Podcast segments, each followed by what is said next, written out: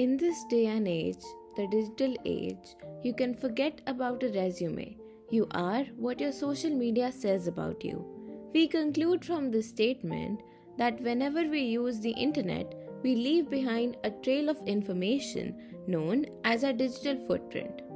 Our digital footprint can be accessed throughout the internet. Sometimes it's not always obvious that you are contributing to your digital footprint. For example, websites can track your activity by installing cookies on your device and apps can collect your data without you knowing. Once you allow an organization to access your information, they could sell or share your data with third parties. Worse, your personal information could be compromised as a part of a data breach.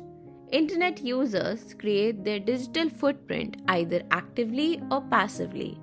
An active digital footprint is where the user has deliberately shared information about themselves either by using a social media site or websites.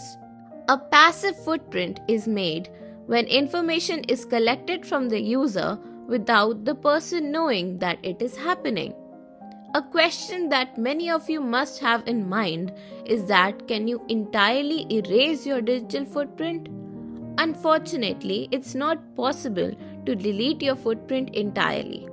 There will always be some information that you cannot erase, that is held by third party applications and is hidden from you.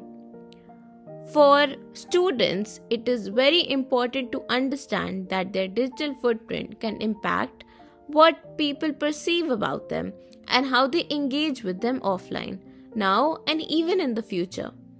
Some points to keep in mind about digital footprints are that whenever you search, you leave a trail online that can be searched and shared. A digital footprint can be helpful or harmful for your reputation. Once online, it always exists forever. Always think before you post. Googling yourself can be a worthwhile exercise. Old and inactive accounts should be disabled or deleted. Keep your privacy settings on and be mindful of digital footprints of others. Thank you. Hello everyone, I am Moira Arora, a student entrepreneur. I am here to talk about my initiative to fight cybercrime.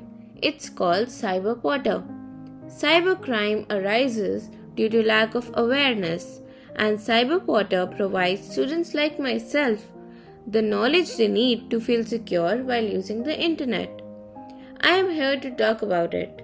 कुछ बातों का मतलब कुछ मतलब की बातें क्या मतलब